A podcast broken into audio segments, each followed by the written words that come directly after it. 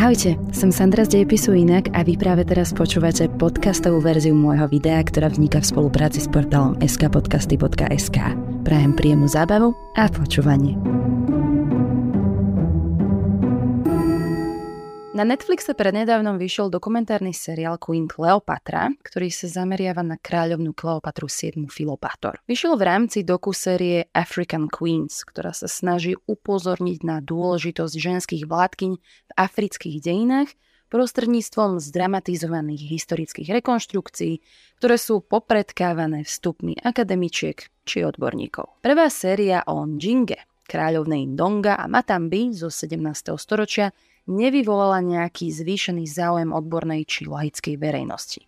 No séria o Kleopatre už áno. A to najviac kvôli hereckému obsadeniu, dramatizácii scén a afrocentristických tendenciách dokumentu, voči ktorým sa ohradili niektorí egyptskí odborníci a aj známe tváre. Sociálne siete či rôzne mediálne kanály väčšinou zosilňujú tie najviac polarizujúce témy.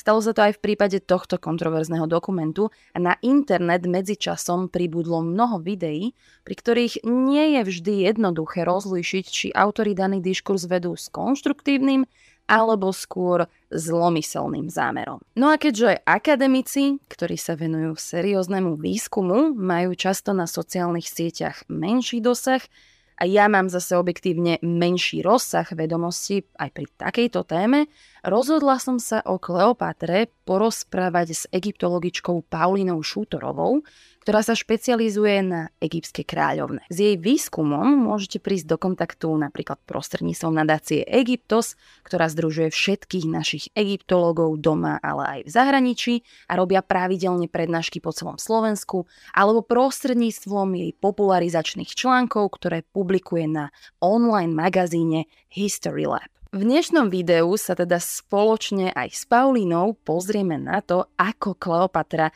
najpravdepodobnejšie vyzerala, akú mala etnickú identitu, pôvod či vlastnosti, či to, ako je prezentovaná v moderných vyobrazeniach, má niečo spoločné s historickou realitou, nakoľko bol vôbec koncept rasy v starovekom Egypte dôležitý a ako sa na svoju identitu či dejiny pozerajú súčasní egyptiania.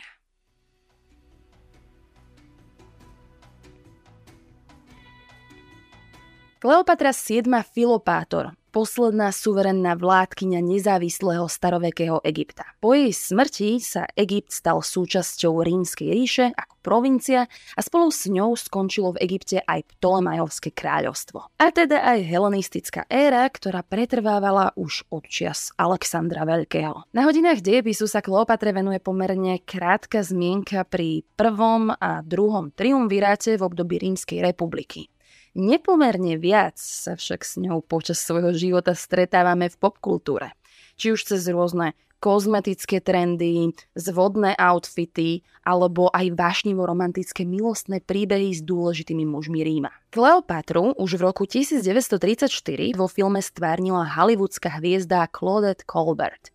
V 60. rokoch ju preslávila britsko-americká herečka Elizabeth Taylor. Mohli sme sa s ňou strednúť aj v úspešnom HBO seriáli Rím, kde sa tejto role ujala britka Lindsay Marshall. A dokonca vieme, ako si ju predstavujú aj niektoré herné vývojárske štúdia. Najnovšie ju v Netflixovej dokusérii stvárnila britka Adele James a v budúcnosti sa chystá ďalšia filmová adaptácia, ktorej ju stvárni izraelská herečka Gal Gadot. Vyzerá to tak, že naše moderné obrazy Kleopatry v skratke hovoria, že bola kadečím a aj vyzerala všeliako. Historici, archeológovia a najmä egyptológovia majú však celkom dobrú predstavu o tom, ako skutočná Kleopatra mohla vyzerať, respektíve ako ju vykreslili oficiálni portretisti. Máme viacero jej zobrazení, či už uh, vlastne z tých rímskych pamiatok alebo uh, z egyptských. Napríklad na egyptských je vždy zobrazená ako typická egyptská kráľovna, má typické nejaké koruny, typické egyptské šaty, e, kým na tých napríklad grécko-rímskych je vyobrazená uh, s typickými tými šatami pre, pre tú kultúru, uh, nosí rôzne pokrývky hlavy, ale čo majú tieto všetky vyobrazenia spoločné je, že ju zachytávajú skôr ako uh, ženu európskeho pôvodu, teda nejaké tie črty tváre a tak veľmi ťažko aplikovať do nejakej uh, inej etnickej skupiny. Čo sa týka hlavne tých egyptských, tak to sú väčšinou nejako idealisticky zobrazované podobizne uh, kráľov a kráľovien. To znamená, že museli byť dopredu schválené uh, napríklad samotnou kráľovnou Kleopatrou a uh, je to možno dnes, uh, by som aplikovala taký príklad, ako my na sociálne siete nevešiame nejaké uh, zlé fotky, hej, svoje, či máme zlý profil, alebo proste s rôznymi filtrami a tak ďalej. A vlastne takéto, ten antický filter, by som povedala, je hľadateľný aj na tých sochách a reliefoch z tejto doby. Možno by som povedala, že čo sa týka soch, tak tie sú trošku hodnovernejšie zobrazenia daných uh, individuí, pretože Uh, sú to predsa len 3D modely, takže ich trošku inak vnímame ako nejaké reliefy, ktoré sú 2D. Možno ešte k tým najdôveryhodnejším zdrojom uh, o jej výzore by mohli byť mince, teda veľké množstvo mincí, ktoré sa našli, či už v starovekom Egypte alebo mimo neho ktoré tiež museli byť Kleopatrou schválené. A tie ju práve nezachytávajú úplne v najlepšom svetle, pretože má ten typický veľký nos, ako o ňom často hovoríme na týchto zobrazeniach a uh, taktiež ju zachytávajú ako vlastne Európa. My vieme, že patrila do tej Ptolemajovskej dynastie a že Ptolemajovci mali grecko-macedónsky pôvod a ona sa vlastne svojimi podobizňami nejako nelíši od týchto kráľov. Takže vlastne predpokladáme, že, že uh, vyzerala cca tak, ako ju tie, uh, tie vyobrazenia zobrazujú. Takže zatiaľ, čo moderné vyobrazenia Kleopatry podsúvajú obraz ženy s ofinou, prepracovaným účesom či dokonalo rovnými vlasmi, jednoducho krásku s výrazným make-upom a divokými linkami, na antických vyobrazeniach je to inak. Má kučeravé vlasy zopnuté do charakteristického melónového účesu s diadémom, v ktorom boli tradične zobrazovaní niektorí helenistickí panovníci. A pokiaľ ide o ten make-up, tak je dosť pravdepodobné, že jej vzhľad bol oveľa prirodzenejší, než na čo sme zvyknutí my dnes. Čo sa týka vôbec vo všeobecnosti uh, zobrazovania egyptských kráľovien vo filmoch, tak akože musím dať klobúk dolu pred kostýmérmi a maskérmi týchto herečiek a modeliek, pretože odviedli fantastickú prácu, čo sa týka nejakého make-upu a kostýmov, ale nie sú vlastne dobovo aktuálne. Proste tie rôzne, hej, uh, zelené linky proste potiahnuté až neviem kde a potom nejaké bodočky a a rôzne takéto umelecké vlastne stvárnenie to vôbec nepoznáme z egyptských reliefov alebo z egyptských svoch, že ide vlastne o moderné nejaké nahliadnutie na túto spoločnosť a určite urobiť tú herečku, modelku oveľa atraktívnejšou a zaujímavejšou pre oko diváka. Ako linky napríklad, čo sa týka um, toho, tak malo to aj medicínsky charakter, pretože sa prišlo na to nedávno, že tá galena, z ktorej sa uh, vyrábala táto linka, táto čierna farba napríklad, tak mala uh, dezinfekčný charakter. A teda, že napríklad ľudia, ktorí uh, taktiež pracovali vonku na slnku a samozrejme v piesočnej krajine, takže tieto linky slúžili ako keby moderné slnečné okuliare, vlastne, že ich chránili pred tým slnečným svetlom.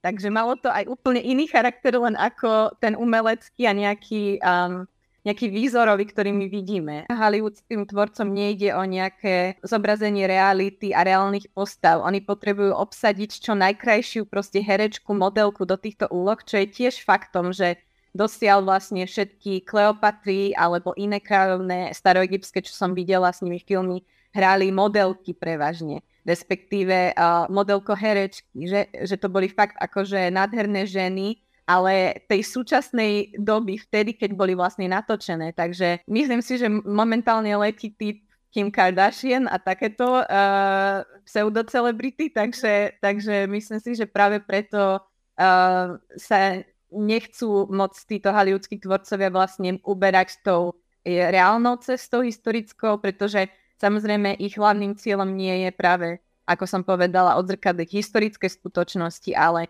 proste pritiahnuť čo najväčšie množstvo divákov televíznym obrazovkám, či už ženského alebo mužského publika a proste zarobiť na tomto filme. Ľudia sú veľmi ľahko ovplyvniteľní a tým, že pozerajú vlastne takéto filmy, tak veľa z nich si myslí, že vlastne toto je odzrkadlenie skutočnosti, hoci, hoci my vieme, že nie je. A uh, majú potom zafixovanú nejakú určitú predstavu o týchto historických postavách. Proste, že napríklad do úlohy teda Kleopatry si asi všetci uh, najviac predstavujú teda Elizabeth Taylor a nikto iný im proste nenapadne, keď sa uh, spomenie táto kráľovna. Tým vlastne to zase nám nerobia úplnú službu, pretože nám vedcom je ťažké potom vlastne vybrať takéto uh, moderné uh, nahliadnutie na starovekú históriu napríklad. Plutarchos v biografii o Juliovi Cezarovi spomína, že keď sa prvýkrát stretla s Cezarom, tak sa ukryla do stromatodesmon, čo je po grécky druh vrece, ktoré sa používalo na odkladanie postelnej bielizne. Keď Cezar toto vrece rozviazal, vstala z neho Kleopatra. Je však pravdou, že Plutarchos o tom napísal viac ako storočie po jej smrti, takže môže ísť o mýtus či legendu, každom prípade už len to, že ľudia v staroveku boli schopní uveriť niečomu takémuto, tomu, že sa Kleopatra vôbec zmestila do vreca, to môže byť znakom toho, že mala naozaj povesť osoby menšieho vzrastu. Ďalším akýmsi väčšným sporom sa zdá byť jej pôvod. Väčšina z nás ako si automaticky predpokladá, že keď vládla Egyptu, tak musela byť rodená egyptianka a teda aj vyzerať egyptsky, nech už to znamená čokoľvek, v skutočnosti by sme ju však mali považovať viac za grékyňu a dodnes nie je jasné, či vôbec mala nejakého egyptského predka. Patrila totiž k veľmi dobre zdokumentovanej a dlhotrvajúcej dynastii Ptolemajovcov, siahajúcej stáročia dozadu pred jej narodení. Ptolemajos I, teda zakladateľ tohto rodu, tejto dynastie, pochádzal priamo z Cypru. Bol to vlastne generál a nejaký bodyguard Alexandra Veľkého Macedónskeho a vlastne Egypt mu pripadol uh, ako jedno z území, ktoré mal správovať.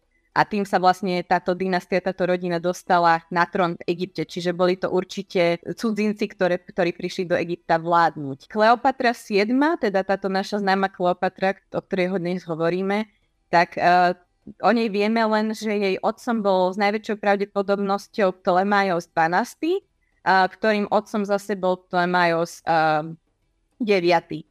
A títo Ptolemajovci teda uh, určite pochádzali z tejto Ptolemajovsko, uh, to je grécko-macedonskej rodiny, uh, takže minimálne z jednej strany Kleopatra mala tie macedónsko-grécké gény. Keď hovoríme o jej matke, tam je to trošku diskutabilnejšie, možno práve preto sa tí odborníci uh, z dokumentu o Kleopatre na Nexuse vlastne pohrali aj s inými teóriami nejakými, ktoré skôr nemáme podložené historicky pretože uh, tam, čo sa týka jej matky, sa splňujú najviac dve teórie, ktoré sú najpravdepodobnejšie. Jedna z nich hovorí, že jej matkou mohla byť Kleopatra V, ktorá bola zároveň sestrou a manželkou Ptolemaja 12., teda jej otca, čo by vlastne sedelo presne historicky. No a táto Kleopatra V uh, je napríklad um, zobrazená na viacerých chrámoch, či už v chráme Etku alebo vo Fílej, Takisto sa spomína na papírusoch vlastne s Ptolemajom 12, kde ich kartuše sú spojené vedľa seba, teda vieme, že vládli spoločne. Čo je zaujímavé, je, že sa táto Kleopatra 5 stráca z našich historických záznamov uh, asi v období, keď Kleopatra 7, táto známa Kleopatra, nejako prichádza na výslunie a to už nedávalo nejako spávať antickým autorom. Takže napríklad uh, jeden filozof um, zvaný Porfíry, v roku 305 nášho letopočtu vyhlásil, že Kleopatra V, teda potenciálna matka Kleopatry VII, zomrela asi v roku 69 pred našim letopočtom pri pôrode a že sa jej narodila dcéra, ktorá sa neskôr stala uh, vlastne spoluvládárkou Ptolemaja 12., uh, kým ten bol v exile v Rím. Ale s, tým, s touto teóriou už nesúhlasí napríklad Stravon, ktorý tvrdí, že To nie je pravda, že vlastne uh, práve Kleopatra V bola spoluvládárkou so svojou uh, dcerou Berenike, kým ten Ptolemaios 12. bol v Ríme v exile. Takže to, tomto sa tie historické nejaké záznamy rozchádzajú. Ďalšia teória skôr hovorí o tom, že by Kleopatrinou matkou mohla byť kňažka boha Ptáha, ktorá mohla mať grécko-egyptský pôvod. Takže um, je tam nejako aj to prepojenie s Egyptom samotným. A taktiež ešte existuje teória, že by mohla jej matka mať grécko-sírsky pôvod, čo by vysvetľovalo, prečo Kleopatra vlastne sa, uh, uteká do Sýrie, uh, po tom, čo jej brat Ptolemaios 13. Uh, začne vlastne brojiť proti nej uh, v Egypte. Čiže ako vidíme, tie historické naozaj nejaké uh, teórie sa veľmi rozchádzajú, ale faktom zostáva, že Ptolemajovci boli známi tým, že sa radi ženili a vydávali v rámci jednej rodiny, čo nebolo úplne nejaké prevratné, pretože v staroegyptskej spoločnosti sa toto často dialo už predtým. Takže je vysoko nepravdepodobné, že by Kleopatra mala iný pôvod ako grécko-macedónsky. Často sa tvrdí, že Kleopatra nebola krásna navonok, ale zvnútra. Že bola zvodná svojou inteligenciou a dôvtipom. No, nie pochyb o tom, že bola mimoriadne odvážna. Samotní rímsky autori vlastne písali hlavne o Kleopatre v zmysle buď aká bola škaredá, alebo aká bola krásna. Napríklad uh, Plutarch hovorí, že jej krása nebola taká výnimočná, aby zasiahla tých, čo ju videli, kým Cassius Dio tvrdí tak, pre, tak prekrásna na pohľad, tak, tak očarujúca k načúvaniu. A vieme napríklad, že musela byť veľmi odvážna, keďže sa vedela postaviť proti Rímu a vlastne viesť krajinu ešte dlhé roky a odvrátiť nejakú krízu vnútornú. Vieme, že zlepšila napríklad ekonomickú situáciu Egypta po tom, čo jej otec Ptolemeus XII veľmi zadlžil Egypt práve Rímu a vlastne úplne zlepšila tú situáciu, čo sa týka um, nie, len ekonomiky, proste e, za, zaoberala sa taktiež Aleksandrijskou knižnicou. Vieme, že rada čítala a písala. Vieme, že, čo vieme teda od rímskych autorov, ktorí ju mimochodom veľmi nemuseli, tak priznali, že Kleopatra ovládala viacero jazykov a že úplne uh, prirodzene a plynule prechádzala z jedného do druhého, že proste nebol jazyk, ktorým by sa nedokázala porozprávať. Taktiež vieme, že ju zaujímala medicína a to je fakt možno, ktorý trošku nabral uh, veľké rozmery, čo sa týka aj uh, teórií o jej smrti. Máme dokované z viacerých dokumentov uh, ako človeka, ktorý sa, ktorý sa venoval dermatológii napríklad. Čiže určite experimentovala s nejakými um, s nejakými, ehm, dajme tomu, rastlinami, či už e, bylinami alebo nejakými kvetmi a tak ďalej. A vieme, že ju zaujímali jedy. Takto egyptiania nezaznamenali úplne históriu tak, ako my si predstavíme, že chodil nejaký aj stredoveku písar, ktorý sa zúčastnil boja a niekde stál na nejakom vrchu a proste si zaznamenával, čo sa dialo. Že egyptiania skôr len uh, potom vidíme nejaký výsledok toho, čo sa stalo v rámci slok, v rámci možno z poničených svok, tak vieme, že ten človek vlastne prestal nejakú, sa teší nejakej priazni v Egypte napríklad a že bol nepriateľom štátu. A proste nemáme nejaké konkrétne od slova do slova, že čo sa stalo nejaký narratív. A toto práve máme skoro tých rímskych autorov, ktorí nemali úplne v oblúbe Kleopatru, ale myslím si, že oni o, o, aj pri, tom, uh, pri tej bitke pri aktívu vlastne oni hovoria o tom, čo sa dialo a teda povedali, že Kleopatra z Babelo utiekla vlastne s tou loďou čo tiež nevieme, či je úplne pravda, pretože je to pohľad uh, vlastne nepriateľov Egypta, respektíve ľudí, ktorí nenávideli Kleopatru, o tom, aká bola. Čiže vôbec aj o tom, že či, či je pravda, že bola fakt krásna, alebo či bola škareda, alebo tak proste je to niekoho subjektívny názor, je to niekoho možno celé vykreslenie nejakej pseudoreality len kvôli tomu, aby vlastne pošpinili jej povesť. Ona bola fantastický strateg. Ona vedela, že ako žena uh, neudržala by vlastne si moc pre seba a Egypt by úplne padol uh, pod nadvladu Ríma oveľa skôr, keby ona niečo s tým neurobila. Vedela sa pohybovať v tej vysokej politike a uh, urobila to veľmi dobre, hoci stavila na zlého konia, by som povedala, pretože ten, teda Cezara jej zavraždili, to nemohla predpokladať, ale Mark Antonius vlastne bol trošku nespovahlivý a teda prehrával tie viaceré vojny a bitky a vlastne nevyzeralo to dobre s Egyptom práve kvôli tomu. Ale ona vlastne nemohla s tým nič iné robiť, akože fakt rozohrala tú hru veľmi dobre, ale nepredpokladala s určitými udalosťami. Je to zvláštne, že si ju spájame len s tou krásou a s nejakým fantastickým ľubostným príbehom uh, medzi Rímom a, a Egyptom, ale nikto nevidí to, ako strašne sa musela obetovať pre tú svoju krajinu. A neviem, či my napríklad by sme dokázali sa takto obetovať pre Slovensko dnes, hej, že keby sme boli vo vedúcej pozícii, že či chcete obetovať ten svoj život, aj kedy vlastne ležal na vás proste celý osud tej krajiny, že, že je to určitá veľká zodpovednosť. Plutarchos o nej v životopise Marka Antonia napísal, že keď spolu chodievali na ryby, Markus Antonius pred ňou nechcel vyzerať neschopne, že nevie uloviť rybu. A tak prikázal svojim mužom, aby mu nasadzovali na háčik ryby, ktoré už predtým chytili.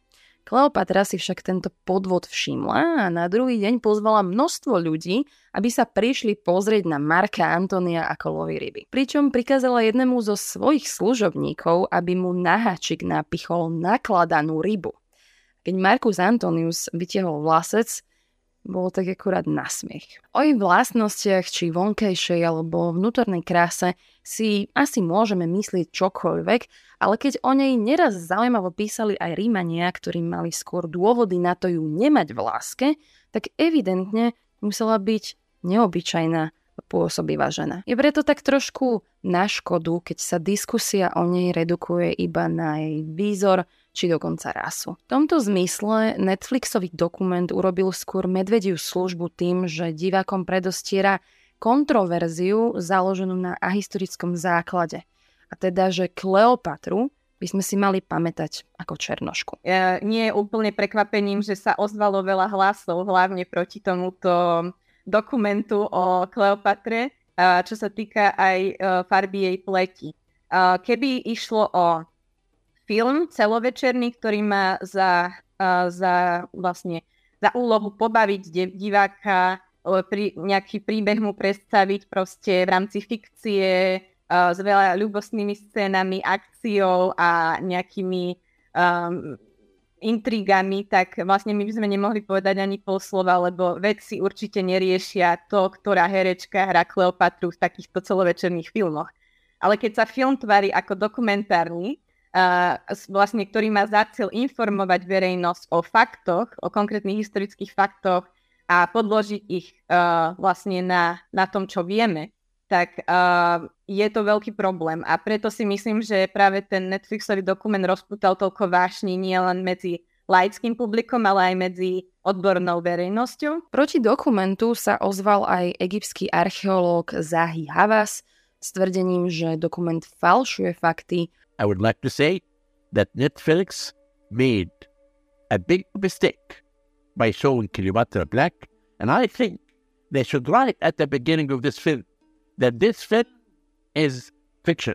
Pridal sa k nemu aj známy egyptský komik a lekár Bassem Youssef. This is not a work of fiction. This is a documentary. This is a documentary. There's a huge difference. This is not the Little Mermaid, which is like a fictional character where you can anybody can play anything.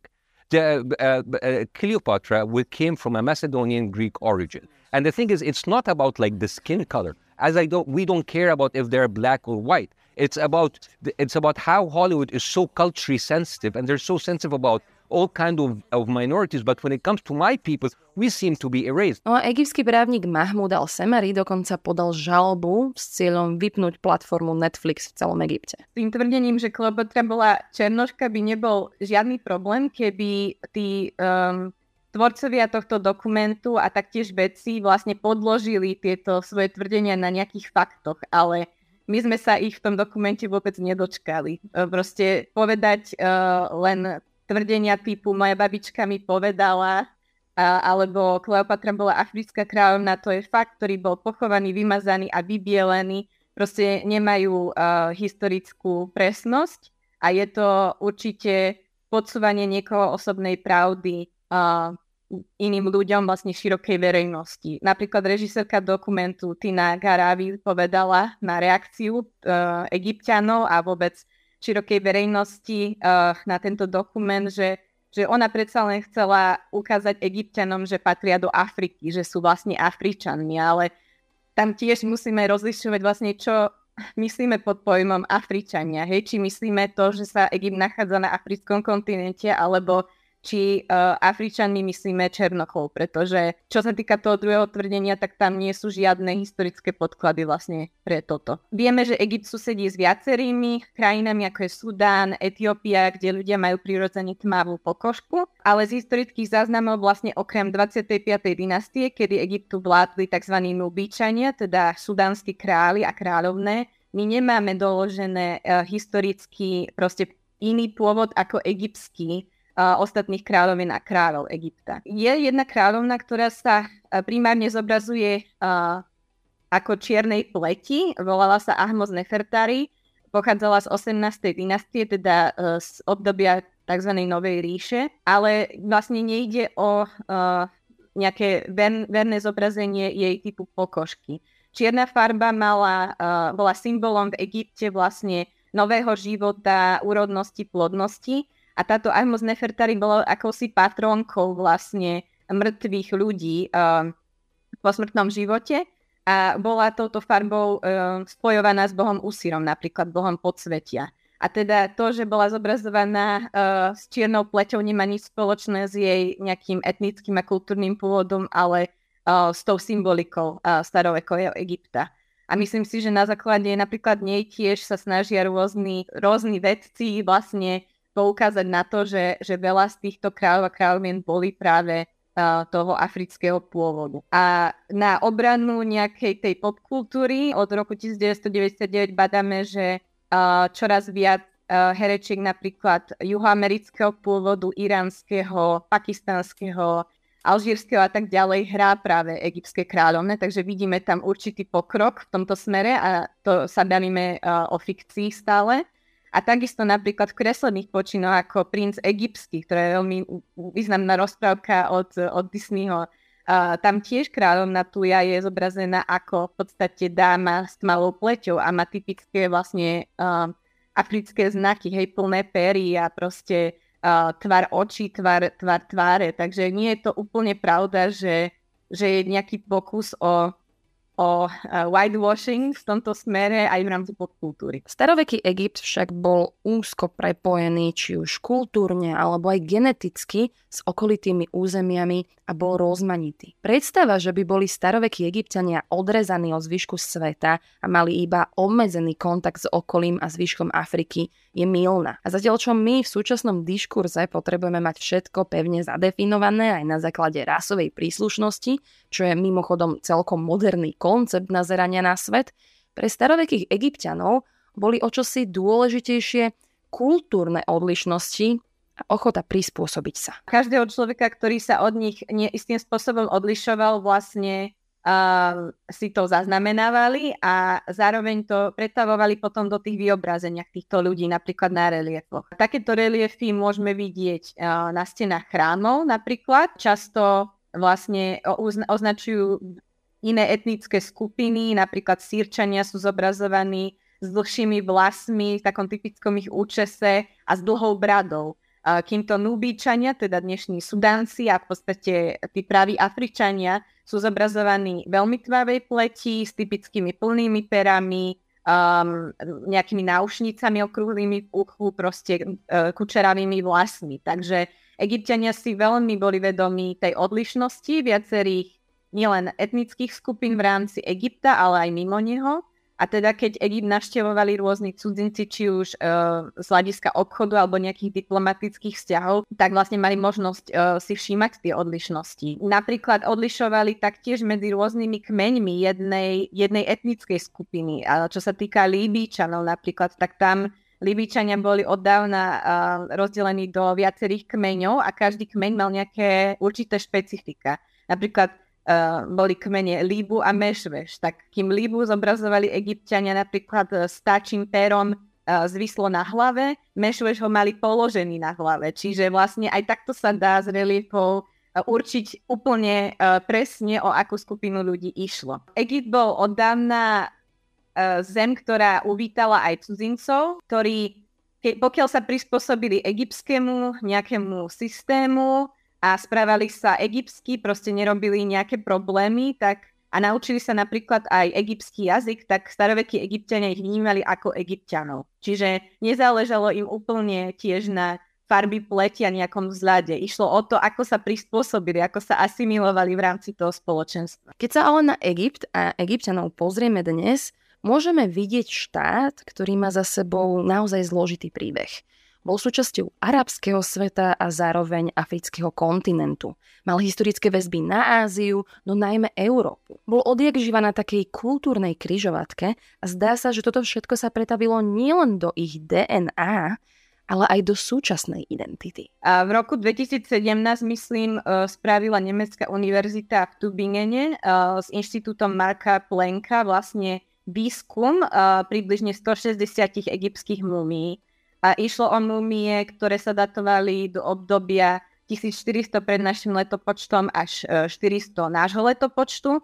A ich výsledky DNA ukázali, prekvapivo možno, že vtedajší egyptiania boli najbližšie k obyvateľom uh, východného a stredného stredomoria, teda skôr ku Grékom, Turkom, vlastne nejakým uh, Semitom, a taktiež vlastne e, Blízkeho východu a že tí moderní egyptiania majú oveľa viac, um, väčší, oveľa väčší podiel genov od uh, tých subsahárských Afričanov. Ako je pravda, že sa trošku dvíha také národné povedomie a že viacero ľudí v Egypte sa hrdo hlási k tej staroegyptskej spoločnosti, sú hrdí na to, aké monumenty sa im podarilo vybudovať, proste, ktoré do, od ktorých dodnes uh, Uh, napríklad teda o pyramídach sa bavíme, ako boli postavené a tak ďalej. Čo sa týka bežného obyvateľstva, ktoré zápasí dennodenne s existenčnými problémami, tak myslím si, že tých absolútne nezaujíma nejaká minulosť a neriešia takéto proste počiny uh, tvorcov zo západu, ale sústredujú sa skôr na prítomnosť a budúcnosť svojich rodín a rodín v Egypte. Samozrejme v rámci nich uh, je aj populácia, ktorá napríklad chráni pamiatky dnešné staroegyptské, nemá nejaké vyššie vzdelanie o nich, ale proste zaujíma ich, eh, čo sa tam eh, v starom Egypte dialo. A títo napríklad radi vám povedia, že je eh, pra, pra, pra, pra, pra, pravnúkom Ramzesa II. Hej? A čo je ťažké im nejako vyhovoriť, pretože samozrejme oni vedia, že králi mávali obrovské množstvo potomkov jednak v háreme a jednak mimo neho a že je veľká pravdepodobnosť, že práve um, veľa egyptianov moderných je taktiež potomkami tých starovekých, ako o tom sa nemusíme rozprávať, to je hádam jasné. A samozrejme tie študovanejšie vrstvy obyvateľstva vnímajú aj taký um, tlak uh, z, z ministerstva pre pamiatky egyptského uh, vyvíjaný na uh, zahraničné inštitúcie a múzea. Pretože ako vieme, tak v minulosti uh, veľa pamiatok bolo uh, nie odsúdených, ale teda ukradnutých z Egypta, či už prvotnými badateľmi, archeológmi a tak ďalej, alebo aj kolonizátormi. A veľa z nich uh, má obrovský význam pre egyptské dejiny a pre Egypt samotný a nachádza sa dodnes v zahraničných múzeách a vlastne v súkromných zbierkach. Keď hra Kleopatru v dokumente Černoška, zdvihnú sa hlasy poukazujúce na afrocentrizmus. Keď ju má hrať vo filme Beložka Gal Gadot, ide o bielenie histórie. Keď hral vo filme Noc v múzeu fiktívneho faraóna herec egyptsko-amerického pôvodu Rami Malek, zdvihla sa zase vlna nevôle, pretože pre určitú skupinu nemal dostatočne egyptský zovňajšok. Na prvý pohľad sa zdá, že toto je téma iba v nejakej uzatvorenej mediálnej či internetovej bubline, no prekvapivo aj priamo v Egypte stále viac rastie názor, že si ich staroveké dejiny niekto neustále privlastňuje. To je moderná otázka vlastne, um, či vlastne sa podarí niektoré z týchto obrovských um, teda slávnych, populárnych uh, artefaktov navrátiť do Egypta.